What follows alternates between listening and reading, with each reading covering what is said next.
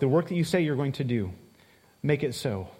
God, if, if this is not the time, if, this, if there's more that you want to do, Lord, if there is more patience that you want to show to this world that cl- so clearly is in rebellion, more patience so that there is more time for more repentance, God, give us the same kind of endurance, the same kind of patience, and the same kind of heart, eyes to see. Maybe there's more. Maybe there's more, God, that you can bring in to enjoy that kingdom, that coming kingdom.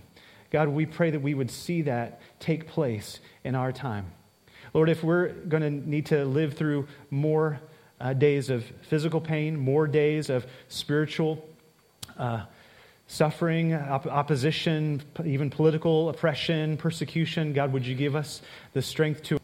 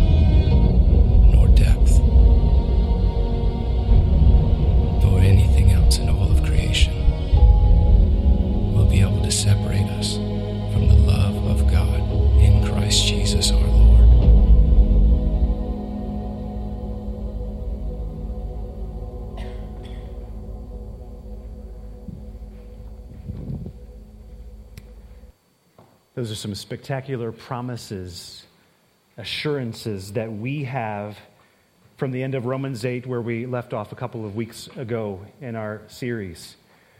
These words give us comfort and hope, especially when you are suffering, especially in a world of chaos and confusion and confrontation. But the stronger the promise of God's love, and the greater the, cer- the absolute certainty of future glory, the more questions may come to mind for us. Questions like, well, what about all those who are not saved, who are not secure in Christ's love? And if God guarantees our salvation, if nothing can thwart his purpose, are we just being swept along by God's sovereign will? If, if God's in control and not all are saved, what kind of God is he? That's pretty deep stuff. And that's where Paul goes in Romans 9. That's where we're at this morning. Hope you'll join me there.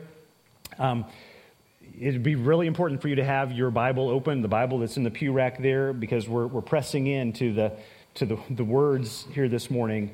Um, and, and just going to need to buckle up because this is one of the hardest uh, passages in a very challenging letter. And I'm taking a larger section today uh, to try to get more of the bigger picture, to get the, the, the view of the whole.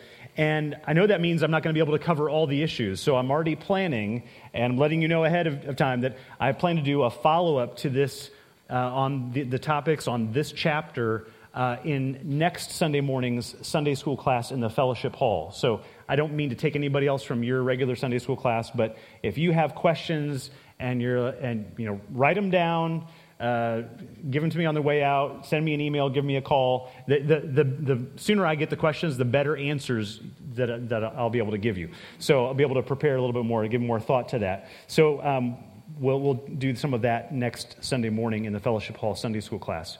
But here's the thing. Even paul does not answer all the questions in this passage Every time he answers one question, it raises another, and at some point, he doesn't even try to give an answer, which is why I'm summarizing the message this way. You won't get answers to all your questions about God. Simply behold his glory and bask in his mercy. And I think I can show you from this text that that's, that's really the, the thrust of this. Uh, we won't get answers to all your questions. There's, there's good, it's good to ask questions, and there are answers to our questions, but we're not going to get all the answers to all our questions about God and His ways, how He works, what He's doing with this world.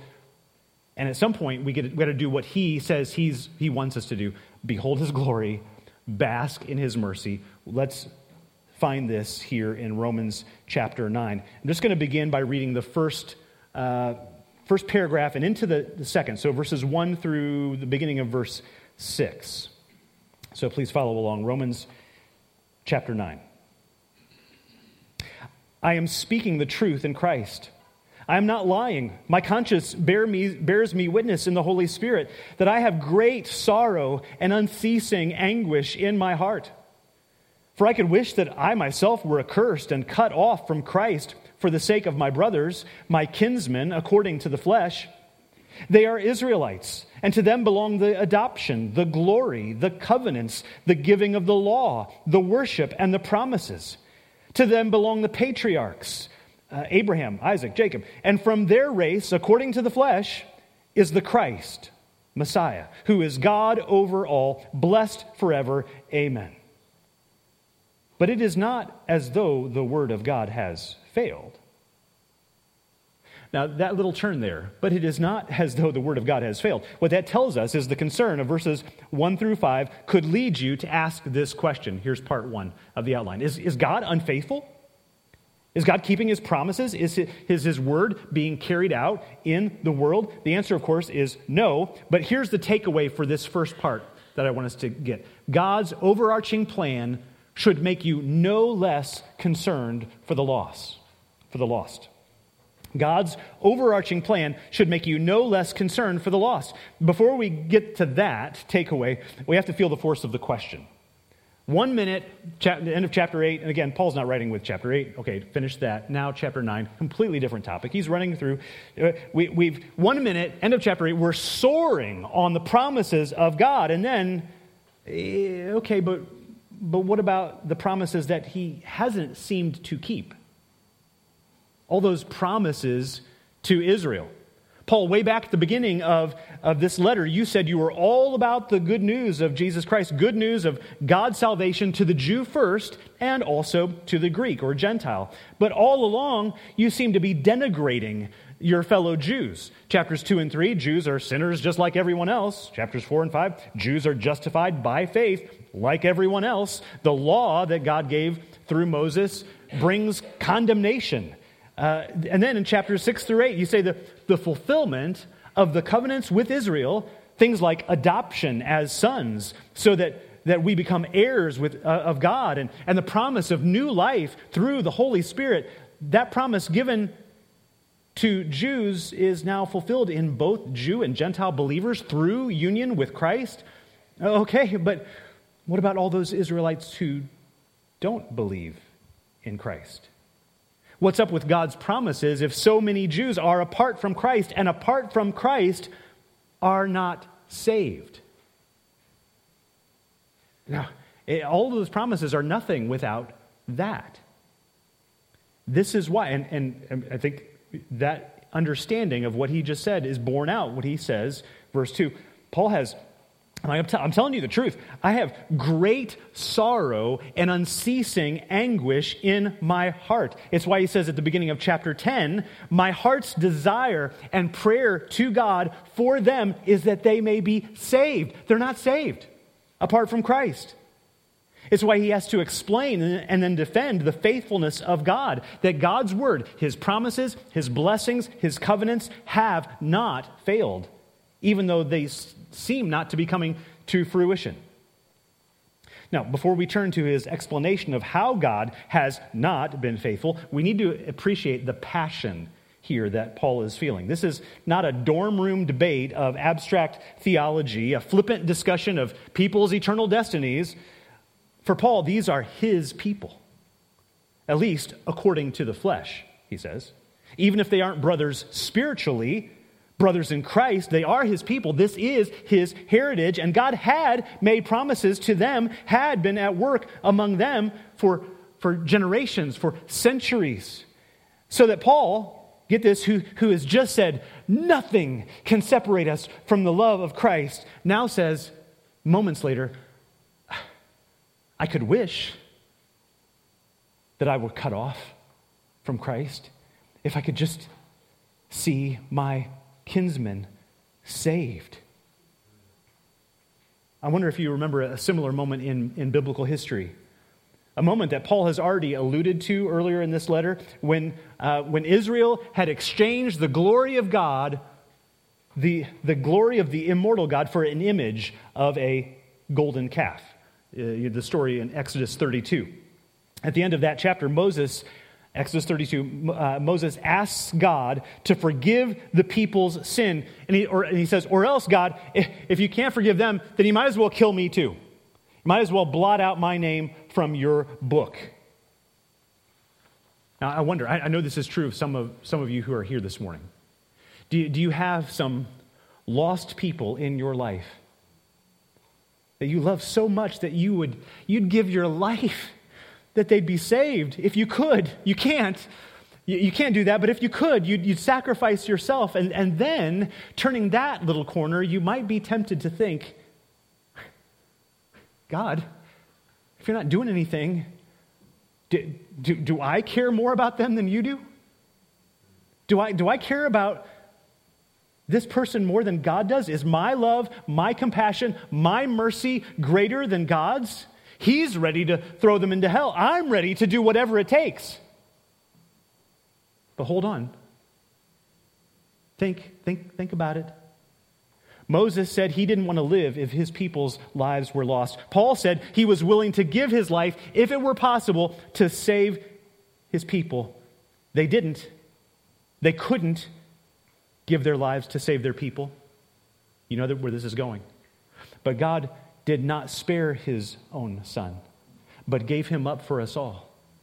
Jesus Christ did give his life, did, in some sense, endure all of God's wrath on the cross, the wrath of hell itself, that he might save all who call on his name, all who trust in him, and in the discussion that follows in the rest of, of Romans 9 here, you may start to wonder if, if God cares, if God is doing enough. I care. I would do more. Ho, ho, ho, ho. Remember what he's already done. Remember how he's working all things for good. And remember, whatever else we say about God's plan and God's purpose and all the ways it might not look like he's following through on his promises in the moment, that doesn't make us Again, sticking with Paul's passion here in the moment, that doesn't make us casually write people off. God's overarching plan should make you no less concerned for the lost. Let's do anything we can to see them come to saving faith when God has already made the greatest sacrifice. That's part one. Now let's read, let me read verses 6 through the end of that paragraph and on into the next through the beginning of 14. But it is not as though the word of God has failed. For not all who are descended from Israel belong to Israel. And not all are children of Abraham because they are his offspring, but, quote, through Isaac shall your offspring be named. This means that it is not the children of the flesh who are the children of God, but the children of the promise are counted as offspring. For this is what the promise said About this time next year I will return, and Sarah, Abraham's wife, shall have a son. And not only so, but also when Rebekah had conceived children by one man, our forefather Isaac, though they were not yet born, and had done neither nothing either good or bad, in order that God's purpose of election might continue, not because of works, but because of him who calls, she was told, the older will serve the younger. As it is written, Jacob I loved, but Esau I hated. what then what shall we say then? Is there injustice on God's part? This is part 2. Is God unfair? And the takeaway, although we're going to have to work to get there, God choosing you as his child should make you humble and grateful. Now, I know that, that, that line, Esau I have hated, is like a chicken bone stuck in your throat right now. Like, what? I can't get past that to anything else. But let, us try to listen carefully, work our way through this paragraph. Paul, Paul has already told us in this letter that mere ethnic identity as a Jew, physical descent from Abraham, is not enough to save anyone. So I'm going to turn back just a moment. Uh, you can listen or turn with me back to the end of chapter 2 and verse uh, 28 there. 228.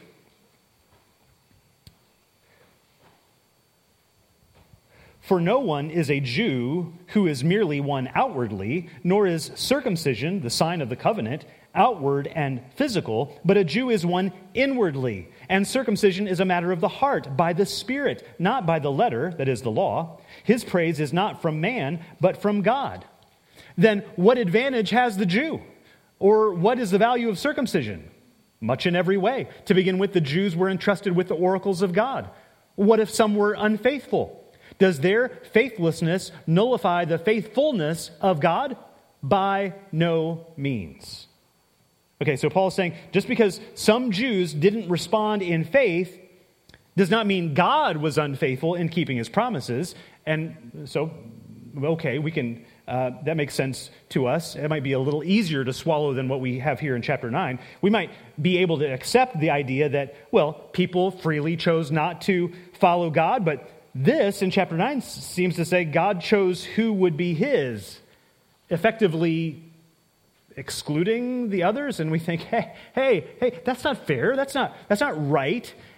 And the very fact that Paul anticipates this objection I think, means we're not misreading him.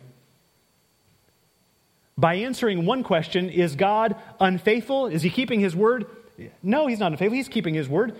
But he raises now another question for us. He answers one and raises another. Is God unfair? And Paul starts by reminding us what we could have read for ourselves in Genesis. Abraham had more than one son. God said uh, that Isaac, not Ishmael, would be the heir, the recipient of all the blessings, of all the promises. And you might think, oh, well, I, I know why that's the case because uh, Ishmael was born of an Egyptian mother. And, and it was in a situation where Abraham was not trusting God. And so that's why it didn't go through Ishmael, it went through Isaac. Isaac was God's plan through Sarah, his wife, when Abraham trusted the promise. True, but not the whole picture, which is why he goes on to the next part. Take the example of Isaac's twin boys. Same father, same mother, and God, before they were born, before they did anything that we could point to to say that, oh, that guy deserves God's favor, or, or this guy disqualified himself from God's favor, God was working out his plan through Jacob and not Esau. So, verse 11 again. Though they were not yet born and had done nothing either good or bad, in order that God's purpose of election might continue, his choosing, not because of works, the works of Jacob or Esau, but because of him, God, who calls, she was told, the elder will serve the younger, as it is written, Jacob I have loved and Esau I have hated. And that, that last line about love and hate is not from Genesis.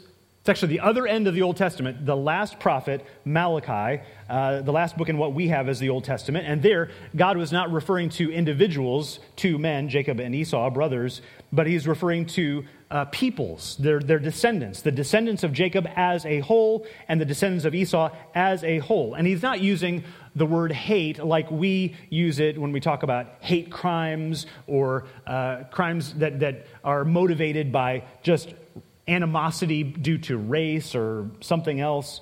Um, he's saying, and you can, we can read the beginning of Malachi to see this. He's saying, Israel, the, the, the, descendants of Jacob, God's people, Israel, I have shown you, I've consistently shown you favor and blessing. Jacob, I have loved. The descendants of Esau or the nation of Edom. Maybe you remember that from the Old Testament. The, the, there, I have I've consistently opposed Edom, the nation of Esau. That's what he means by love and hate in, in that context. And even though we could say that God's negative attitude toward Esau, toward Edom, was consistent with their negative attitude toward God, it's clear that there's more going on than just back and forth of sin and consequences. There's more going on behind the scenes. God's plan and God's purpose that goes all the way back to God's purposes, His plan before they had done anything good or bad. Now, before we go on to all the ways that that makes us feel uncomfortable, raises questions about God's character, don't, don't miss, don't miss the positive side to what I've just described. It's not going to answer all your questions, but we do need to see the good here the good in God loving, in God blessing, in God showing favor apart from anything that we do. Do, do you understand that? And what, what do we call God showing love, blessing, favor to us apart from anything that we do? It's grace, it's mercy, it's grace. That's, that's what we're dealing with here. That's, that is significant to what we're seeing. Now, Jacob, understand, Jacob did not earn God's favor. It came before he had done anything. And frankly, when he started doing things, even while he was coming out of the womb, just go ahead read Genesis so you can see this. I mean, as he when he started doing things, Jacob was a scoundrel. He was a liar and a cheat like you and me. If God has chosen to love you, chosen to bless you, chosen to favor you, it is not, it is not, not, not because you are bigger, better, stronger, smarter, cuter than anybody else. It's not based on, in one sense, on you. This is what uh, Deuteronomy 7, verses 7 and 8 says. The Lord speaking to his people. It was not because you were more in number than any other people that the Lord set his love on you and chose you, for you were the fewest of all peoples, Moses says. But it is because the Lord loves you and is keeping the oath that he swore to your fathers that the Lord has brought you out with a mighty hand and redeemed you from the house of slavery, from the hand of Pharaoh, king of Egypt. So I don't know if you followed that. You can look at it later. Deuteronomy 7, 7 and 8. God, God loved them. Why did he love them? It wasn't anything in them. He loved them because he loved them.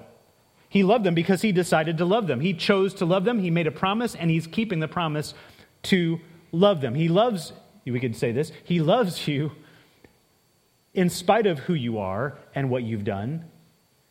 He loves you because of who he is, not because of who you are. And that means if you are in Christ, nothing can separate you from his love. Nothing that anybody does to you, nothing that you do, your weaknesses, your mistakes, your failures, your continuing to stumble and fall, nothing. When is every time you turn back to him doesn't mean you you can doesn't mean you can just go on sinning so that grace may abound. We've already covered that. But every time you say, Oh, I, I can't do this again, I've got to stop. Lord, would you? Oh, surely He won't forgive me this time. Yes.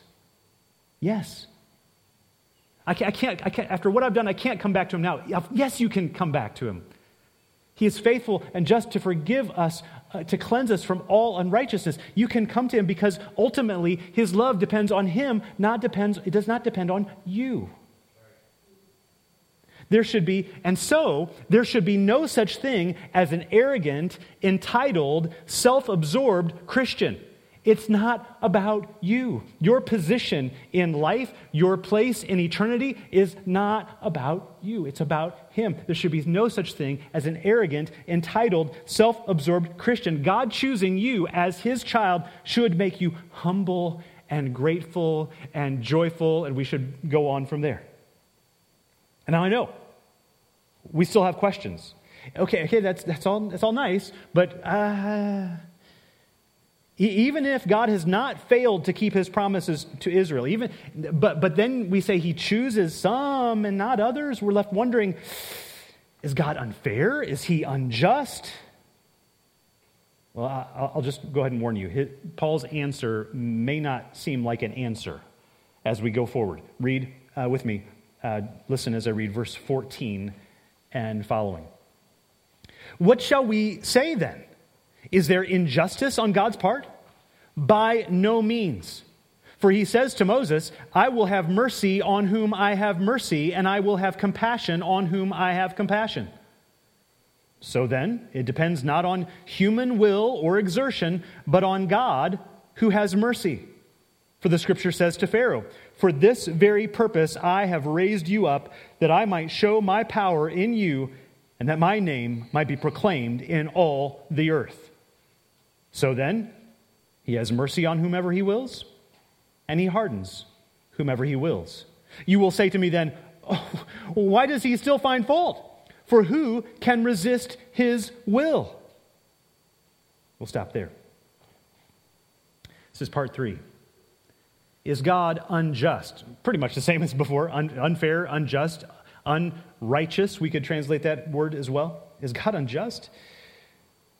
Here's the takeaway God puts evil in its place so that you might stand in awe of him. And I'll, I'll get there. We'll, we'll, show that from the text here. But, but in this paragraph, verse 14 and following, there are two quotations uh, from the Old Testament, both from Exodus. And in fact, the first is from Exodus 33, right after the chapter where, where uh, he had said, if you, can't forgive, if you won't forgive this people of their gross idolatry uh, at the golden calf, then just kill me too. Take me out. Take me out of the, the book of life. Um, right after that chapter, Moses says, uh, Exodus 33, verses 18 and 19, Moses said, Please show me your glory. And he, God, said, I will make all my goodness pass before you and will proclaim before you my name, the Lord. Some of you may know the, the, the, Hebrew Yahweh. That's, that's my name, Yahweh, which is loosely translated as I am who I am or I will be who I will be, which seems to connect what he says next in Exodus 33. He says, So I'm going to proclaim before you my name, the Lord. I am who I am. I will be who I will be. And I will be gracious to whom I will be gracious. And I will show mercy on whom I will show mercy. So I don't know if you like it or not, but this is Paul's this is Paul's answer to the question. Is God unfair? Is God unjust? No, because his name says it all. He is who he is. He shows mercy compassion to whomever he wants. So, verse 16, then. So then, it depends not on human will or exertion, your, your effort, your striving, your accomplishment. It depends not on your willing or working, but on God who has mercy. Now, you can hear that in one of at least a couple of ways. You can say, I will have mercy on whom I will have mercy. I will have compassion on whom I will have compassion. I like, wow, he's really grumpy and stingy. Like, I'll be nice when I feel like it. I don't have to be nice to anybody that I don't want to be nice to. That, you can hear it like that. Or you can hear it in the more positive and I believe more accurate way. I am God. I do not have to give people exactly what they deserve. I can show just as much mercy and compassion as I want. That's the message of the parable. I don't know if you remember this parable in Matthew chapter 20, where Jesus tells a story, it's a made up story to, to teach a lesson, um, of a master who owns a vineyard and he hires workers to uh, work in his vineyard throughout the day. And depending on the time when he called them, some got a whole day's work, some got a half day's work, and, and some even just worked just an hour, just the end of the day. But when it came time, end of the day, time to pay, and the owner of the vineyard started with the last, the last person who got there, who only worked an hour, and he gave them a whole day's pay. And so those who, who were back of the line, who had worked all day, they're getting excited, like, oh, the guys who worked an hour got a whole day's pay. What are we going to get? But he got to them, and he, and he gave them a day's pay. And they didn't like it. That's not, that's not fair. That's not right. But here's how Jesus says Matthew 20, 13 to 15. But he, in the story, the master, replied to one of them, Friend, I am doing you no wrong. Did you not agree with me for a denarius, day's pay? Take what belongs to you and go. I choose to give to this last worker as I give to you. Am I not allowed to do what I choose with what belongs to me? Or do you begrudge my generosity? Two things there. Yes, the master, of course, the master has every right to do whatever he wants with what is his, and he and why would we begrudge his generosity, his mercy, his kindness? The master has absolute freedom to be generous, whether or not it seems fair to you or anyone else. If God was strictly just and fair, he'd give everyone just what they deserve. Do, you really want God to be absolutely fair? do, you really want that? And if this is the way that God is unjust, by offering mercy, by showing compassion, so be it. You go, God, with all the mercy and compassion. Give it to just as many as you want to give it to. Let it, let it be me. Now, keep that, keep that in mind for this next quotation uh, that appears in verse 17, comes originally from Exodus 9 16. And that, that would not be disturbing by itself, verse, uh, again, verse 17, except for the reminder in verse 18 that God hardened Pharaoh's heart, says he has the right to do it. I will have mercy on those whom I mercy, I'll harden those whom I harden. And here's what we need to remember. If God, again, was completely just, he would have left Israel in her slavery, he would have left Pharaoh in his sin. Yes, he hardened Pharaoh in his sin, which is to say, so important, God did not take a morally neutral Pharaoh. Pharaoh was just innocent, morally neutral, or, or uh, even like, oh, God, I want to love you, but, oh, nope, sorry, I'm going to harden you. It's not, it's not what happened. Pharaoh was not morally neutral. He was not uh, seeking God. God hardened Pharaoh in his sin, in his prior re- rebellion. Why? Verse 17 of Romans 9. The scripture says to Pharaoh, For this very purpose I raised you up, that I might show my power in you, and that my name might be proclaimed in all the earth.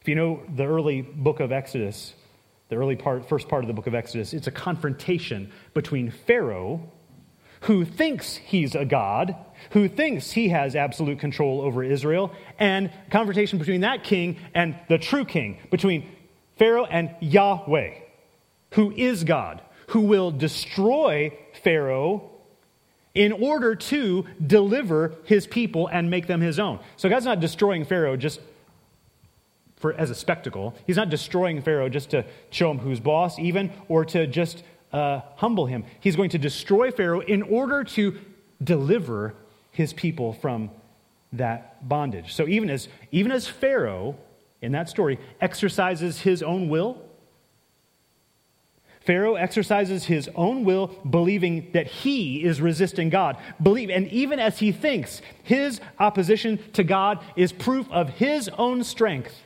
even then, he's actually being raised up by God to escalate the confrontation so that when God ruins the oppressor and redeems the oppressed, the name of the Lord will be proclaimed in all the earth. The Lord, He is God.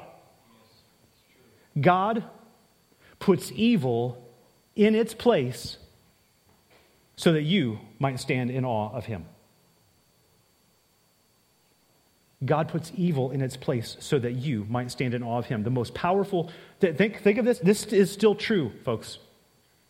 The most powerful ruler who seems to be unchecked in his or her tyranny, God can do with him whatever he wants. God can ruin him or her. The, or the weak, the outcast who seemed to be doomed, God can do with them whatever he wants. He can redeem them. He can do whatever he wants. He's God. Now, We're like, okay, you're answering, you're answering questions, Paul, but you're raising more questions, and I'm not sure I'm comfortable with this yet. If you're still uncomfortable with God's absolute freedom to be God, He is, he is God. That it, it seems, and it seems like, ah, His freedom seems to impinge on my freedom. Well, well, I guess we just got to keep reading, all right? And, and I can't promise that you're going to get an answer that you like, but this is all I've got. The word here. This is what I got. Verse 19. You will say to me then, why does he still find fault?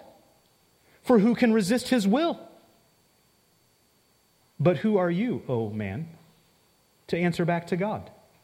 Will what is molded say to its molder, Why have you made me like this?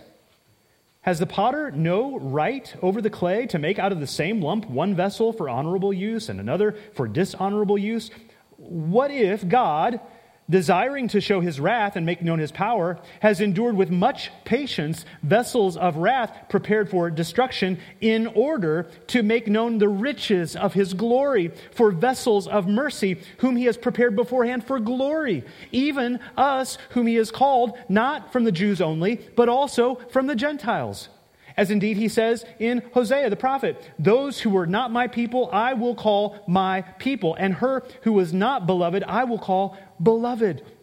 And in the very place where it was said to them, You are not my people, there they will be called sons of the living God.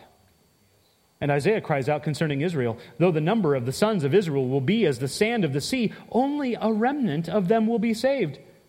For the Lord will carry out his sentence upon the earth fully and without delay. And as Isaiah predicted, if the Lord of hosts had not left us offspring, we would have been wiped out like Sodom, like Gomorrah. Whew. This is part four. Is God unloving? And the takeaway is going to be God is not done saving all who are his. Wait and see more of his mercy verse 19 and the question has to do with judgment.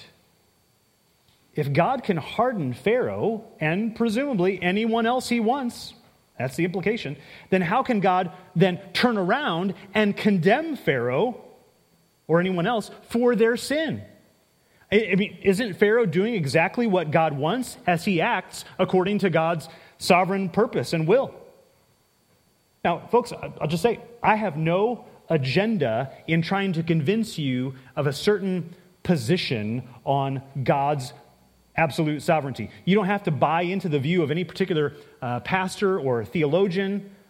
But here's the deal all of us have to deal with what the text says. and uh, here, Paul has the perfect opportunity to say, no, no, no, no, no, no. Like, you're like, wait a minute. Uh, who, why does he still find fault? Who can resist God's will? Oh, no, no, no. I'm not saying that God's will is sovereign. no. Yeah, we all have free will. That's, uh, that's how we're. Like, no, he could have said that. Pharaoh, he, he, Pharaoh had free will.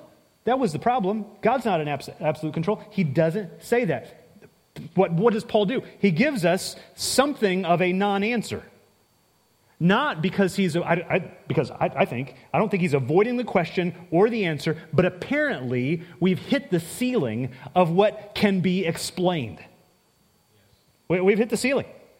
According to, according to verses 19 and 20, you, just have to give some more thought to this, uh, or listen to this sermon again later, see if you can track with me. Uh, 19 and 20, the basic tension, the mystery that we cannot comprehend. Where, does, where do we get that finally Paul says, you know what? We, we, I can't explain any further. It's not, the basic tension is not God's sovereignty versus man's free will, human free will. That's not it. The seeming paradox, the tension that we have to live with, is God is sovereign and humans are still responsible for their sin. That's the mystery. That's the tension. That's the like, I can't, I can't, can't explain. How can that be? Like, that's not right. Like, I, who, are, who are you? Talk back to God.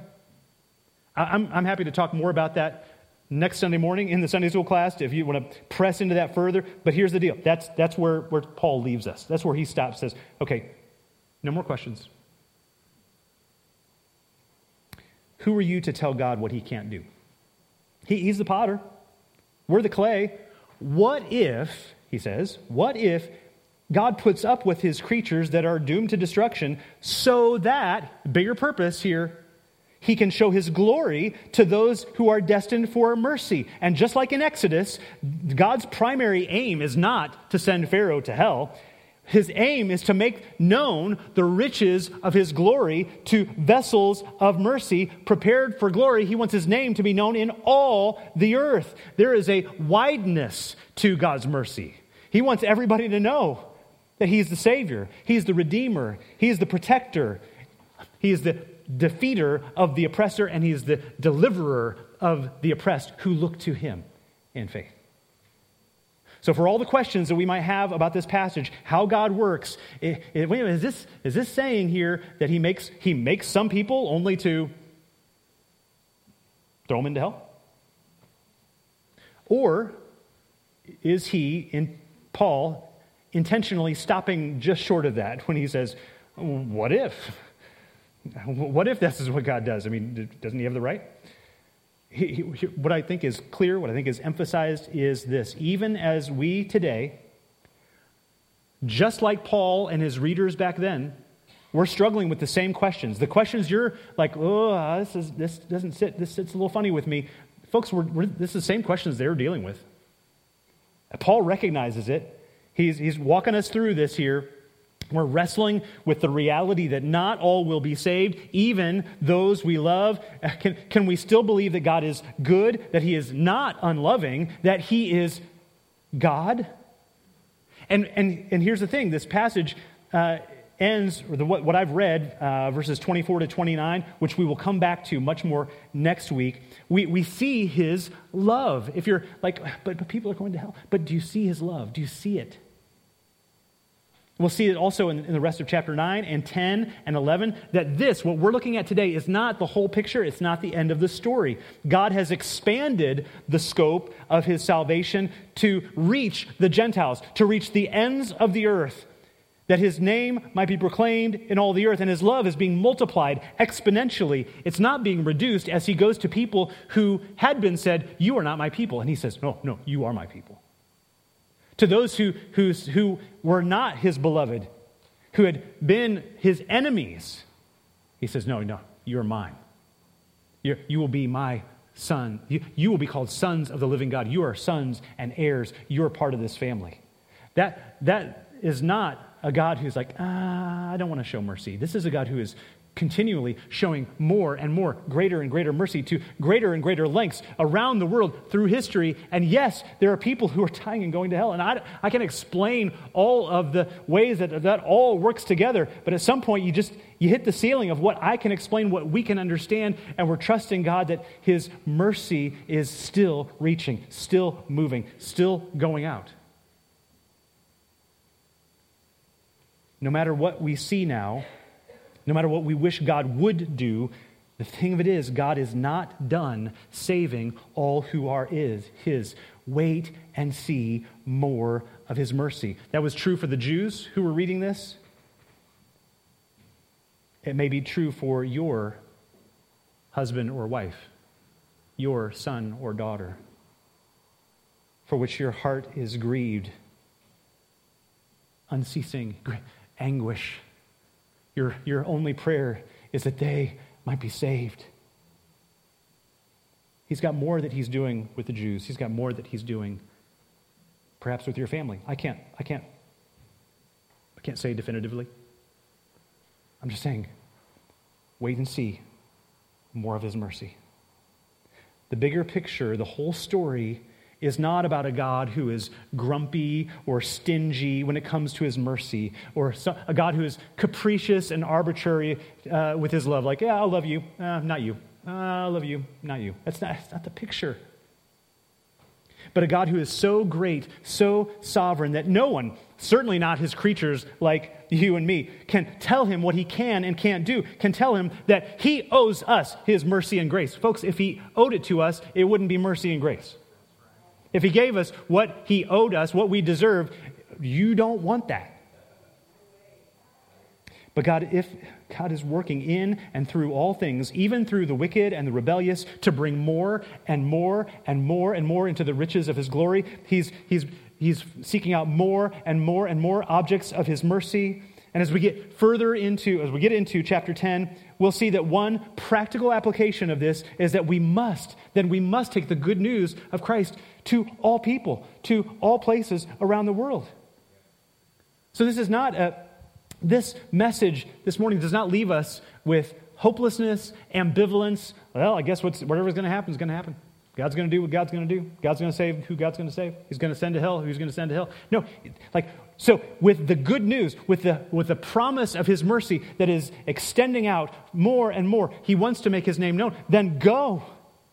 Go with the good news and just see, just see his mercy at work. For now, for now, it just, and I mean, this end of this sermon, the end of this, this passage we've looked at this morning, just, I know we have questions. I know we'd like more answers. You won't get all the answers to all the questions you have about God. But do, but do what he said he wants to see happen. Behold his glory, bask in his mercy, live humble, grateful, missional lives. That's what we have here. The Lord, He is God. Let's pray.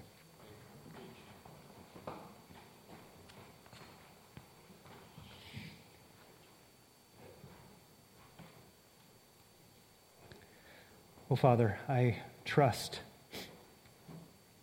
I have been trusting, I am trusting now that um, you will work through your word.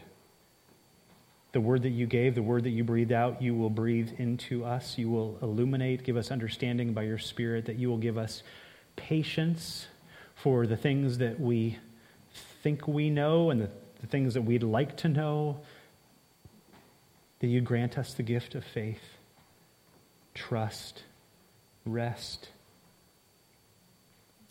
With every expectation, not only that you are and will keep your promises, but every expectation that we're going to see more of your mercy as it plays out in this world. God, do that through us. Do that in us. Do it through us.